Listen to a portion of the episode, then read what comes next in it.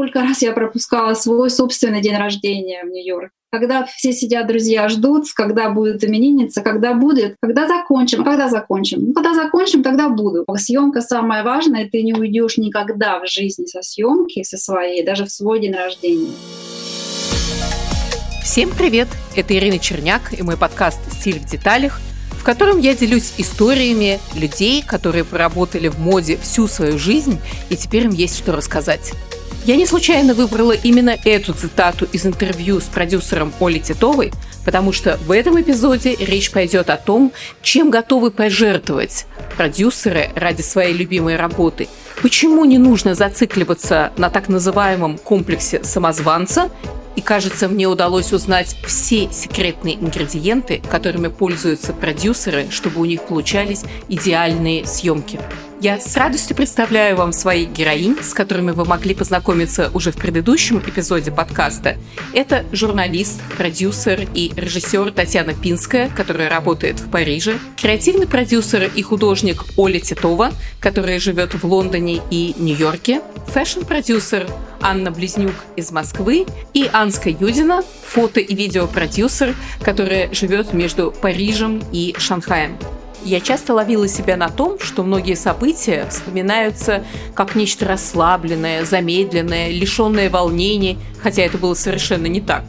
Но в конечном итоге все складывается удачно, и мне захотелось разобраться, что является тем секретным ингредиентом в работе продюсера, который позволяет собрать одновременно столько людей, вещей, использовать столько мест. И все ради того, чтобы съемка получилась идеальной. Оказалось, что для каждой из моих собеседниц этот ингредиент абсолютно уникален, говорит Татьяна Пинская. Для меня вот самым главным является даже уже не профессионализм, это уже такое дело, а четкость и дисциплина, потому что ведь некоторые локации дают очень на короткое время. Если всем не быть собранными, если каждый не будет отвечать за свое дело, никакая съемка не пойдет. Ну а кто же тогда тот человек, от которого зависит успех съемки? Для меня самым важным все-таки является фотограф, потому что э, огромная доля съемки это именно от него зависит, от, от него, как он выстроит все. И хотя я абсолютно согласна с Таней, потому что меня тоже так учили, что фотограф, несомненно, главный человек на съемке, недавно под одним из моих постов на Фейсбуке Таня ответила по-другому, что это модель. 70% э, успеха, если модель э, хорошая, журнал купят сразу же. А как же без этого? Но модель-то еще надо подать. Ну, все-таки нет, 70 я что-то многовато загнула, ну, процентов 40. А потом уже составные уже идут все люди, которые вкладывают. Вот я почему любила работать с тобой. Я, слава богу, могла выбирать, с кем мне работать. То все были очень дисциплинированные. И все молодцы так отвечали хорошо. Вот Наташа твоя, которая работала с нами, Яковлева, она там болела, там у нее температура была по 39, я ей так жалела. И тем не менее, как стойкий оловянный солдат, а ты сколько раз приходила больная на съемку, и про себя вообще молчу. Вот удивительно, все неприятности, гриппы, простуды, произошедшие в европейских странах, абсолютно стерлись из памяти. Остались только красивые фотографии. С другой стороны, все, что происходило в экзотических странах, помнится очень отчетливо. Но этому предстоит стать частью сюжета следующих эпизодов подкаста. Мы приходили, приползали, и как-то, как вот говорят, что э, балетные, что на сцене забываешь обо всем. Так и мы как-то включаешься в процесс, все, и болезнь там уходит, а потом там, правда, потом, потом плохо приходится. Поскольку по ходу сюжета появилось новое, но хорошо знакомое мне имя Натальи Яковлевой, редактора моды журнала «Cosmopolitan Shopping» и директора раздела моды журнала «Collezioni», с которой мы буквально проработали плечом к плечу около семи лет, я решила подключить Наташу к разговору и узнать у нее, как она перенесла эту съемку. Не уверена, что наш героизм по достоинству оценили бы в этом году. Болела накануне съемки. И несмотря ни на что, съемку, конечно, нужно было сделать, потому что команда собралась невероятно профессиональная. Я снимала эту историю с Паскалем Шевалье. Пропустить просто съемку, не, не прийти на нее, на нее просто нужно было приползти. Потому что это, а, ответственность, б, твоя история, которую ты хочешь снять. А может быть, даже А, наверное, это заказанные вещи, которые нужно было вернуть чуть ли не в этот день или на следующий день. Но так всегда с шоуруме. Особенно с Dior, Chanel. В общем, на съемке нужно было быть, и температура была выше 38. Приехала Таня Пинская, которая меня поддерживала весь этот день, давала мне таблетки, чтобы я выжила. Достаточно редкий случай, но от этой съемки осталось профессиональное видео, которое было сделано телеканалом Fashion TV, и я обязательно выложу на него ссылку в описании подкаста подкаста. Там все понятно без слов. Наташа практически падает в обморок, когда она дает интервью, но в этом сила профессионализма. Все на этой съемке с самого начала работало просто по часам. Но вот должен вот оттарабанить вот свою партию. И все. Вот съемка у нас была в Георгий Пятом, и нам дали то, что никому не дают. Нам дали ресторан. Ну, в общем, нам дали, ну, если не 20 минут, то, наверное, ну, 25. Вот за это нам надо было выставить свет, потому что там был маленький перерывчик. Опять же, вот благодаря девочкам, которые там работали, я их просто на коленях, по-моему, умаливала. Здесь разговор опять включается Наташа Яковлева, потому что помимо времени она столкнулась еще с одной сложностью. Этот кадр был первым, и, как ты понимаешь меня, первый кадр, он не всегда быстро складывается, но в данном случае нам повезло, и девочка сработала просто гениально. Первый кадр обычно снимают дольше всего, потому что в этот момент происходят все установки и настройки съемки, света, позы, настроения, истории. И эта девушка оказалась актрисой. Ей немножко не хватало росту, метр шестьдесят пять, шестьдесят семь, даже ниже меня. Но она прекрасно сыграла роль той самой девушки, которую я увидела в своем городе. А потом свою роль пришлось сыграть уже самой Наташе, потому что так увидел фотограф и решил ввести ее в кадр в роли горничной. Видимо, я что-то примеряла на себя, и Паскаль мне говорит, послушайте, Натали, давайте попробуем вас снять в истории. Решили меня загримировать, уложили мне волосы, и мне нужно было исполнить роль горничной. Обязательно загляните в мой инстаграм Style in Details, нижнее подчеркивание подкаст, где можно увидеть эту уникальную фотографию, потому что далеко не каждому члену съемочной команды доводится быть увековеченными в собственной журнальной съемке. Я была хитрая сексуальная горничная. Я была обута в лабутены. Мне принесли выглаженную классическую форму горничной. Я, кстати, до сих пор жалею, что все-таки чепец мы решили не одевать. По-моему, это упущение. Каким же был итог всей этой удивительной истории? Потом все были в восторге, потому что съемка получилась потрясающая. И мы уложились не за 25 минут, а мы уложились за 20 минут. И нам прямо там свою мерси они все э, выразили, говорили, о, какие вы молодцы, закончили даже чуть пораньше. А все это люди очень ценят, потому что хочу тебе сказать, дорогая, для тебя это не секрет, что, в принципе, там же радио сарафанное тоже работает. Они говорят, вот, а вот вас снимали вот такие-такие, да, снимали, ну как снимали? Ну как снимали, э, хорошо снимали, или, ой, не пускай их на порог. Это тоже есть. И поэтому я еще всегда просила, помнишь, ты привозил мне журнал, обязательно сдать, показать. Вот они смотрят, о, как красиво, как красиво, всем нравится тебе бонус плюс, поехали дальше. И как на ступеньках берешь одну ступеньку, вторую, третью, пятую, побежал наверх. Вот. Но можно, конечно, и скатиться. Чтобы разобраться, что такое тайм-менеджмент на модной съемке, скажу только одно, что обычно на один кадр закладывается около часа. Но первый раз я поняла, что такое работать не просто по расписанию, а по минутам, это когда мне удалось договориться с московским представительством цирка Дюсалей о том, что мы будем снимать у них за кулисами до спектакля. Эту историю для журнала «Коллекционе» мы сняли с известным московским фотографом Славой Филипповым. И, кстати, благодаря нашему продюсеру Кате Коршуновой, которая умудрилась сделать очень хорошее видео, у нас остались воспоминания об этой съемке, ссылку на которые вы найдете в описании подкаста. Надо понимать, что цирк Дюсалей очень необычный цирк. Он как Ватикан в Риме, статус инстати, государство в государстве. То есть на небольшой территории цирка действуют законы абсолютно другой страны. В этой стране все посвящено только одному – безопасности актеров. Ну, если вы были на спектаклях, вы поймаете, о чем я говорю, потому что они исполняют смертельно опасные трюки. Поэтому за кулисами наша группа передвигалась с невероятной осторожностью, ни к чему не прикасаясь. Но а с расписанием было еще сложнее, потому что на некоторые точки нам отводилось буквально несколько минут.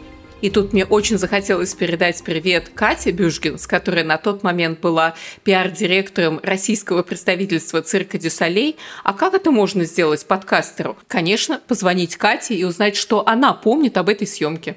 Каждый раз, когда э, журналисты, гости, партнеры приходят за кулисы, всегда есть мантра, которая Цирк Дю Солей всем повторяет. Трогать можно все, но только глазами. Для Collezioni та съемка, равно как и вторая съемка в Швеции, была, наверное, самым легким мероприятием по какому-то такому общему ощущению, потому что ваша команда знала, что вы хотите.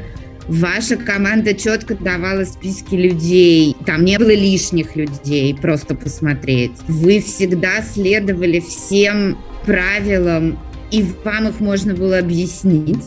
А это как раз о важности жизненного опыта как для продюсера, так и для стилиста. Мне действительно легко было объяснить, потому что свою карьеру я начала как костюмер в театре и очень хорошо усвоила правила поведения за кулисами а также что такое актерское амплуа. И существует еще несколько смешных и деликатных моментов. Например, у нас были ситуации, когда артистов будучи в гриме и в костюмах, просили изобразить не своего персонажа, а сделать что-то парадоксальное по отношению к персонажу. И вот это невозможно. Так неожиданно для себя Катя превратилась в продюсера, но со стороны цирка, потому что ей на этой съемке пришлось координировать больше человек, чем было в съемочной команде журнала «Коллекционе». Дело в том, что каждый предмет реквизита должен был быть обслужен реквизитором. Каждое приспособление на сцене специальным техником, который помогал крепить трапецию. Костюмеры, актеры – и еще много представителей различных служб участвовали в этой съемке включая, прости господи, поесть, потому что в конце концов надо убедиться, что на сотрудников съемочной группы хватит еды. На вас хватило, насколько я помню. Но мы справились, и посмотрите на результат этой съемки в Instagram Style and Details, нижнее подчеркивание, подкаст. И в результате, боже, какую красоту мы делали. Трудно переоценить ту жадность, с которой мы впитывали новую информацию, особенно если нам доводилось работать с международными командами.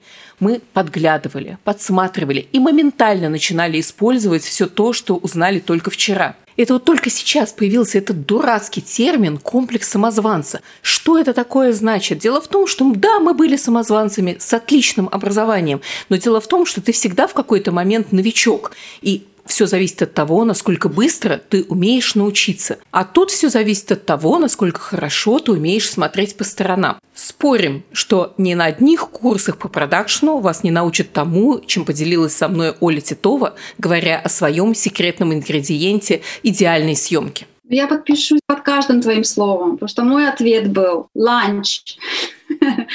Главная подготовка. И уже команда чувствует эту подготовку, когда она приходит, и у тебя уже атмосфера готовности, все у тебя запланировано, у тебя уже еда накрыта. Я помню, когда я делала съемки, начинала в Боук российский, у нас были не, не очень большие бюджеты, двухдневные съемки. И я приносила завтрак сама также в рюкзаке, покупала свежую клубнику, молоко, сок какой-то, раскладывала сама, тарелочки приносила, потому что у нас не было денег на кейтеринг, который потом уже там 100 долларов, 400 все равно сумма по тем временам. И когда меня лет 20 с лишним спросили назад этот вопрос, Оля, ну что же самое главное в работе продюсера? Я говорила, ну, команда, ну, идея, ну, там, это. Они говорят, Оля, нет, ланч, чтобы всех правильно накормить.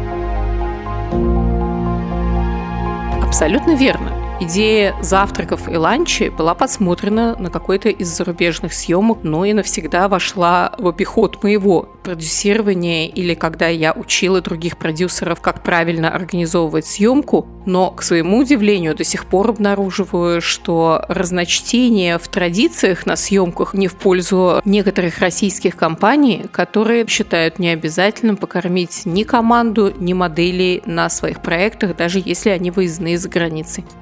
У меня был случай, я продюсировала огромную рекламную кампанию косметическую, где был клиенты из Испании, в общем, европейский рынок, и огромная съемка, еще как бы Москва не моя территория, и очень простая, значит, бьюти-съемка, где волосы просто хвостик. И, значит, парикмахеры, они не привыкли рано вставать, все, они не привыкли в нью-йоркском таком ритме работать, и все парикмахеры меня засыпают на диване, где, где должен сидеть клиент как бы европейцы немножко не привыкли к такому вообще. И, значит, я вывожу их всех, всю команду, вывожу в коридор из студии, и, значит, и мы приходим назад, и все начинают бегать, работать. И меня спрашивают, Оля, ты на них там, наверное, ругалась, орала, наверное, да? Что-то. Я говорю, нет, я их хвалила. Он говорит, ну как же ты их хвалила? Я говорю, ну я сказала, вы такие, говорю, все классные, суперские. Мы из всей Москвы выбрали вас, чтобы здесь быть, платим вам нью-йоркский стандарт. И вот я понимаю, что вот тебе скучно, ты хвостик сделал, я говорю, ну клиенту не важно, он хочет чувствовать, что ты работаешь, что для него. Ты говоришь, ты же хочешь тоже быть успешным? Вот ты же хочешь продолжать репутацию домой пойти, чтобы клиент пошел домой, тебя хвалил. Ну как он тебя похвалит, если сидишь целый день на диване? Ну мне не надо ничего делать, у них хвостик. Я говорю, неважно, каждые 10 минут подходишь и трогаешь ее, как будто ты работаешь. А им же не важно. Ты пришел, потрогал, улыбнулся, отошел. То есть я их научила, каждый имеет право на какую-то ошибку, и каждый имеет право на ну, какой-то шанс. Отличная подслушанная идея. Хотите большего? Ловите секретный ингредиент от Ански Юдиной.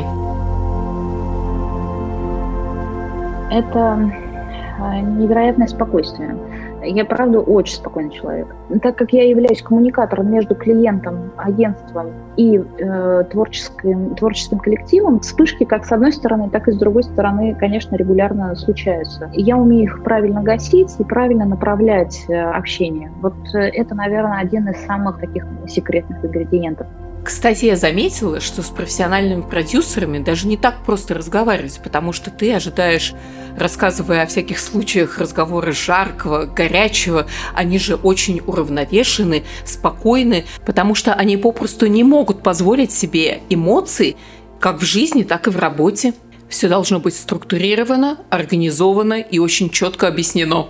Есть такой момент, это правда так. Но есть еще другой секретный э, ингредиент.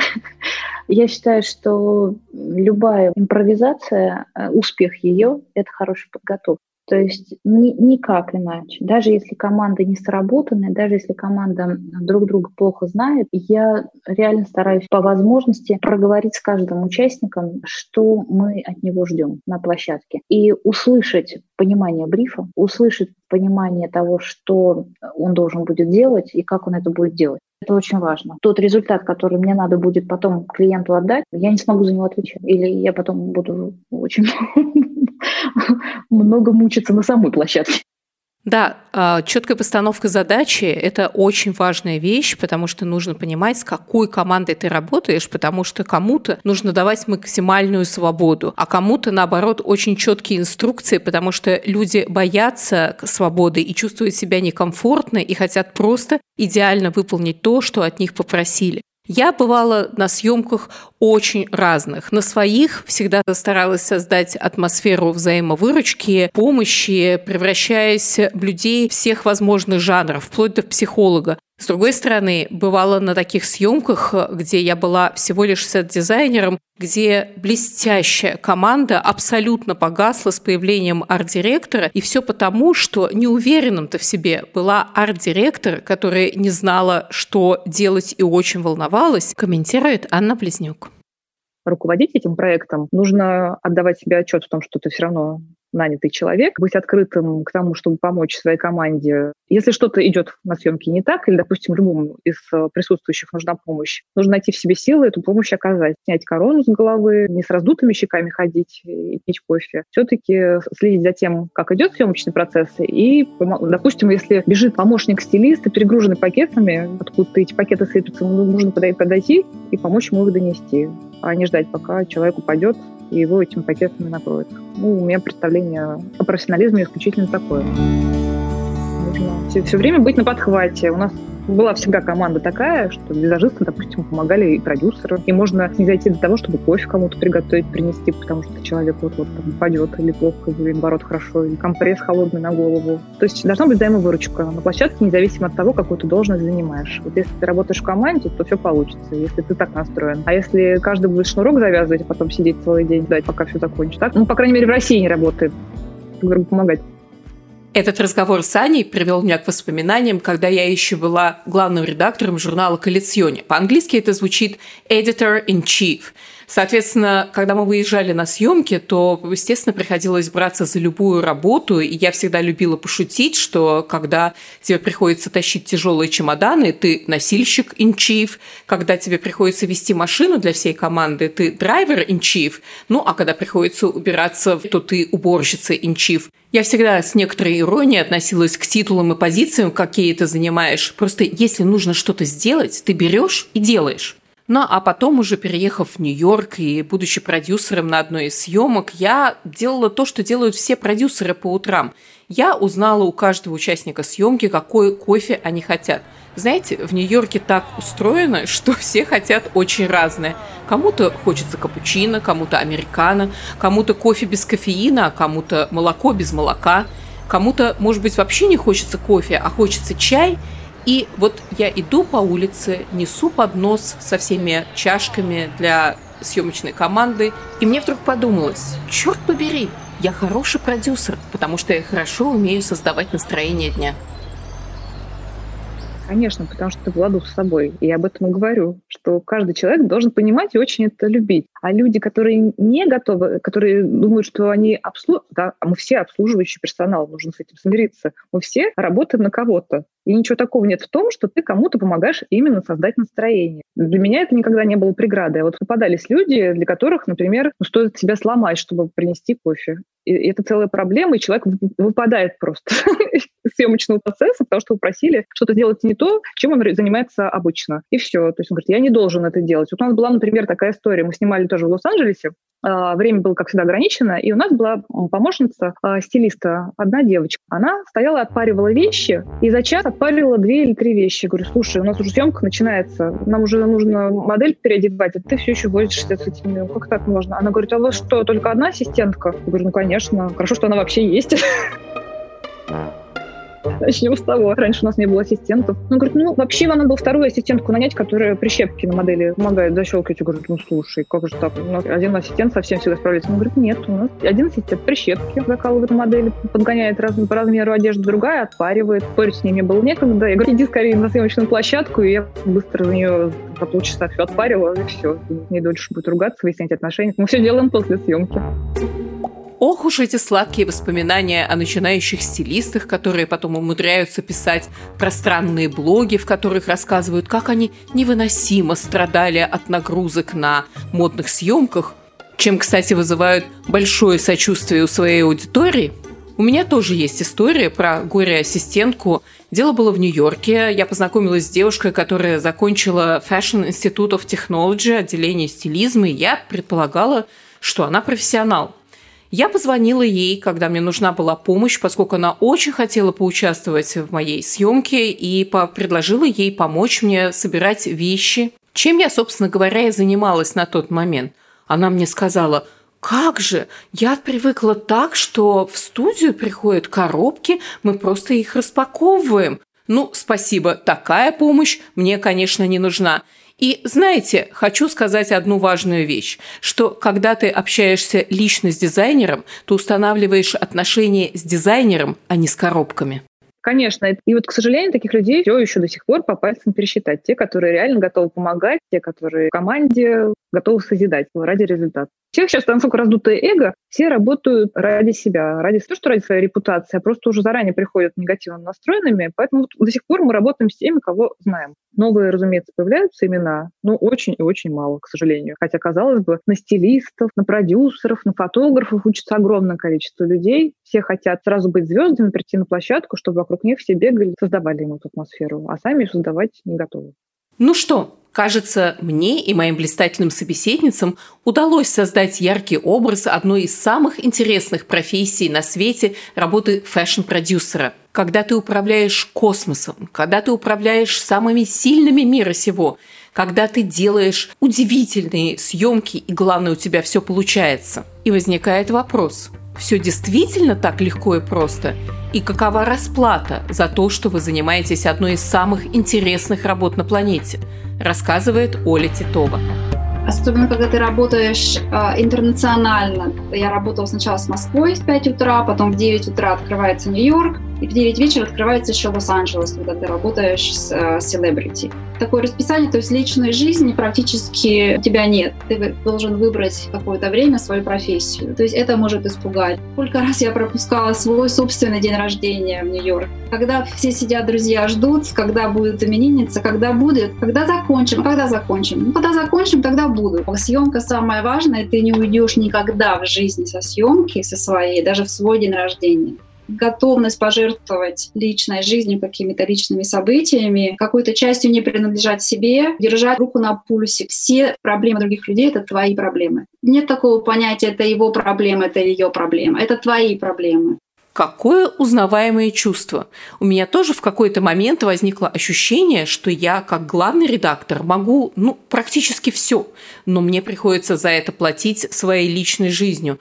При том, что в профессиональной мне подвластно, ну, буквально все, что угодно. Достать любое место, любую гостиницу. И если необходимо даже раздвинуть облака в сером московском небе, но обыкновенной жизни точно что-то не получалось. Что такое быть продюсером и сказалось ли это на ее жизни, рассказывает Анна Близнюк. Да, конечно, сказалось. То есть не все родные и близкие, а точнее говоря, полностью вся семья не готова тебя видеть истеричной, а ты не можешь в какой-то момент контролировать свои эмоции. То есть так как ты все время сидишь в телефоне, находишься на связи с своими коллегами, мне в какой-то момент тоже это очень сильно стало не, то, что раздражать, то есть я стала не в ладу с собой, потому что мне хотелось время близким уделять, а я физически не могла это делать, потому что мне кто-то все время звонил, писал, непрерывно требовал ответа, то есть нужно было дать ответ здесь и сейчас. я была на связи круглосуточно, отвечала ночью на письма срочные, потому что когда ты делаешь работу для журнала, получается так, что информация нужна тебе, а не тем людям, с которыми ты переписываешься. Ты хочешь получить услугу, а тебе должны ее предоставить. Поэтому ты должен быть на связи постоянно, а люди тебе отвечают. Вот это вот такая жестокая расплата продюсера продюсеров. Здесь я не могу не отметить, насколько для стилистов и продюсеров важны, да, люди. То есть, если есть неразрешенная ситуация, ее можно решить только двумя путями. Либо да, либо нет. Я всегда была в отчаянии, когда подчиненные звонили начальству и говорили, мы же не делаем такое. Но находились и другие, кто задавали вопрос совершенно по-другому. Мы же даем вещи на съемку, мы же готовы с ними сотрудничать, комментирует Анска Юдина. На мой взгляд, ресурс как раз продюсерский, он и заключается в людях. И в том, как ты с ними поддерживаешь связь, общение, какой ты подход к ним находишь. Мой опыт лично показал, что я могу договориться с любым человеком, если он жив. Вот. Причем на любом языке, как оказалось. Но должна признать, например, что в моей жизни было человек пять, с которыми я вообще не могла договориться ни по одному вопросу. Мы просто друг друга не понимали. Согласна. Но ты знаешь, опыт показал, что это даже и хорошо. Иногда бывает зачастую именно в таких, знаешь, сложных проектах. У нас был госпроект очень большой, мы снимали там большой набор видео для департамента экологии, и он очень тяжело шел, с таким огромным количеством препонов, но он меня еще раз научил, еще раз как бы напомнил о том, что надо уметь останавливаться, надо услышать, когда тебе говорят «нет», надо услышать в, это, в какой-то момент это «нет» и сказать «а, окей, пошла другую дверь искать». Ну, то есть эта дверь закрылась, а сто процентов откроется другая. И это вот настолько важно, и это прям очень, ну, тоже ресурсно. Но в основном, конечно, это все равно равно изначально вот ты веришь в то, что ты с людьми договоришься, и правда по-другому не работает. Ты идешь и договариваешься. И в этот момент нужно включать все свое искусство, уговаривать, объяснять, увлекать своей идеей. Продолжаем разговор с Анной Близнюк они не обязаны тебе подчиняться, да, в том-то вся загвоздка, то, что нет никаких нормативов, нет никакой четкой структуризации, то есть все четко понимают, что никто никому ничего не должен. А ты в этот момент должен сделать а, проект идеальный, и он все время разный. То тебе нужны вертолеты, то тебе нужны слоны, то тебе нужно стадо баранов, то из этого стада баранов тебе нужен какой-то ягненок, которого нужно выловить, тоже был какой-то просто полный сюр. Мы на Кипре снимали жаркий-жаркий был день, а нам нужно было снять модель с ягненком. Мы приехали на эту овечью ферму, встретили там хозяина, с ним, естественно, заранее никто не договаривался. Стихийно такая мысль пришла, давайте снимем ягненка, а давайте, было бы здорово. И вот там все было устлано продуктами жизнедеятельности этих животных. Ух, от этого разговора я моментально перенеслась в своих воспоминаниях в Египет, когда мы тоже поехали с фотографом Владом Локтевым договариваться о возможности съемки бедуинской деревни в пустыне, в горах – и стояли под жарким солнцем на земле, где бегали козы и куры, и все было просто услано разлагающимися овощами и продуктами животной жизнедеятельности одно единственное дерево, под которым укрылась вся команда. И вот вышел хозяин и начал выпускать стадо на пастбище, и было несколько тысяч. Он каждого по одному пересчитывал. Говорю, можно нам, пожалуйста, ягненочка, и мы уйдем. Говорит, сейчас я всех выпущу, и мы с вами разберемся. И вот он их пересчитывал, пересчитывал, мы там чуть все не умерли, серьезно. Потом он нам выдал этот ягненочка, мы сделали один кадр, и ради одного кадра вся команда чуть от жары не погибла под деревом. То есть нужно быть готовым к любым раскладам. Но это очень интересно, конечно. Потом мы все смеялись, вспоминали все это. Вот это очень верно. Всегда приятно вспоминать всякие казусы твоей жизни, когда они остались в далеком прошлом. Но если это происходит с тобой сейчас, настоящем, как сохранить себя? Нужно еще уметь перезагружаться. В журнале, к сожалению, на это практически не было времени, на перезагрузку. Заканчивали одну съемку, начинали другую. И, конечно, очень многие сдают нервы. Надо в какой-то момент обязательно сделать остановку. это, это точно. Да, что я вот сейчас и делала. Взяла тайм-аут на перезагрузку, чтобы не возненавидеть то, что ты делаешь. Это прежде всего. В коммерческих организациях, я думаю, работа выстроена несколько иначе. Я работала на нескольких проектах. И, конечно, со временем все более логично, потому что проект начинается и заканчивается. Ты работаешь ударно на определенном проекте, а потом ты у тебя есть время на отдых. В журнале такого не происходит. Нужно быть готовым к тому, что ты постоянно 24 часа в сутки находишься на связи со всеми, со своей командой, подрядчиками, самыми невероятными людьми, с дрессировщиками, которые бывают очень удивительными, не всегда адекватными. Ну, то есть с огромным количеством случайных людей, которых нужно всех свести воедино, в конце концов, на определенном проекте. Во время постоянных локдаунов у меня возникла идея, что было бы отлично составить полный список фильмов о моде. Ну, в конечном итоге у нас наконец-то есть время все их посмотреть. Я нашла очень много фильмов про дизайнеров, про стильных людей, фильмы с историческими костюмами. И я решила спросить моих собеседниц, какие фильмы они считают самыми интересными для профессии fashion-продюсера все равно ближе всего, хотя он такой немного сюрреалистичный. Я каждый раз пересматриваю фильм «Дьявол носит Прада». Каждый раз почему-то всегда вижу себя в этом фильме. Нам нужен человек, который здесь выживет. То есть, в принципе, по атмосфере, по моему сопереживанию главной героини похоже. То, что я человек, несмотря на то, что, на то, что я работала и работаю продюсером, все равно остаюсь очень ранимым человеком, близко к сердцу все принимаю. Поэтому все а, проекты получаются хорошо. Никогда не отношусь поверхностно к тому, что я делаю. Пропуская все через себя, ближе всего к профессии продюсера все равно остается этот фильм. Хотя он про одежду, про работу в журнале, но в целом атмосфера передана достаточно правдоподобно.